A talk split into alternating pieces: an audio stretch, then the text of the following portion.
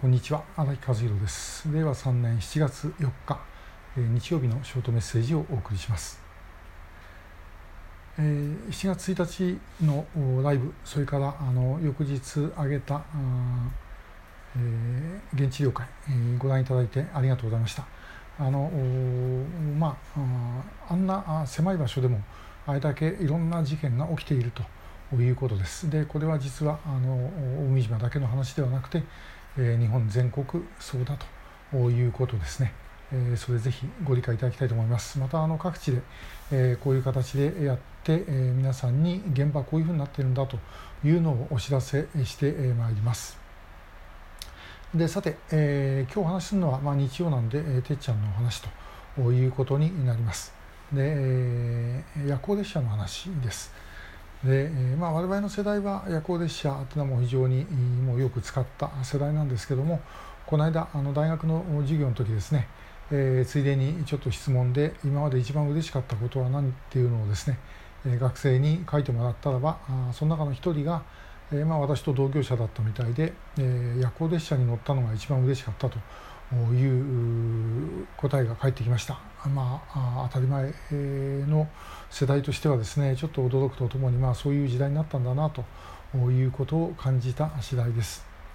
で、えー、夜行列車、まあ、あのこんな写真これおそらく昭和の最後ぐらい、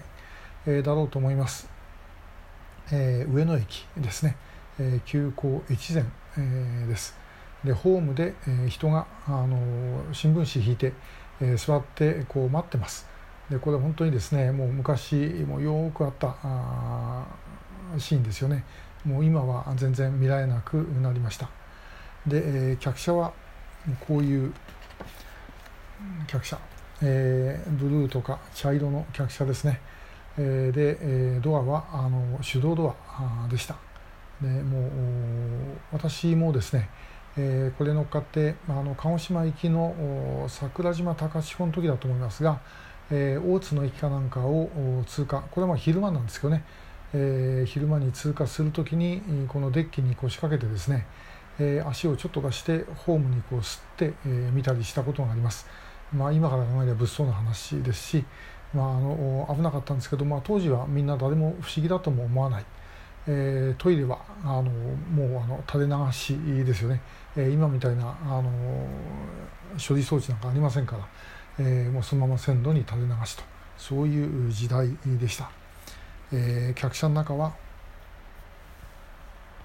えー、こういうあの4人掛けのシートですね、えー、4人掛けで、えーまあ、あの固定のまっすぐの垂直の座席です。えー、冷房なんか当然全くありません。グリーン車はついてましたけども普通車はこういう扇風機だけと、まあ、夜は窓を開けてですね走るということでした。でまああのこんなのに乗っかってですね結構日本国中、えー、行きました。私はあの SL やらなかったんで、えー、北海道にはあの当時残念ながらあの行かなかったんですけども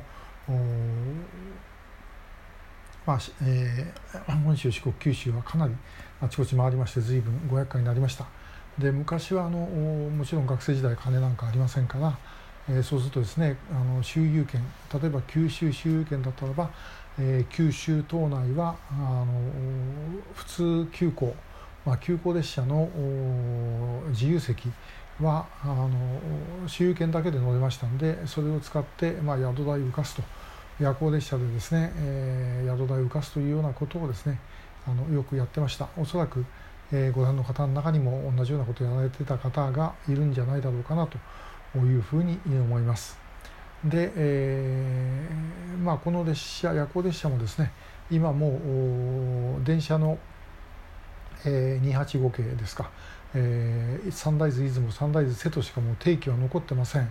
えー、なかなかこれ、えー、ちょっと辛いものがありますけども、まあ、時代の趨勢だから仕方ないですね、えー、でもなんか聞いたらばオリンピックの臨時で、えー、山彦に夜行列車が走るということをちょっと聞きました、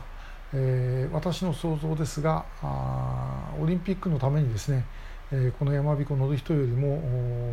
てっちゃんが乗る方が多いんじゃないかなという感じがあのいたします。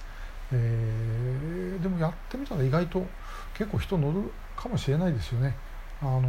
夜行列車ってね、えー、またちょっと、えー、JR の皆さんも考えていただければと。なんかこうコストかかりますからコストできるだけ、えー、抑える方法をですね、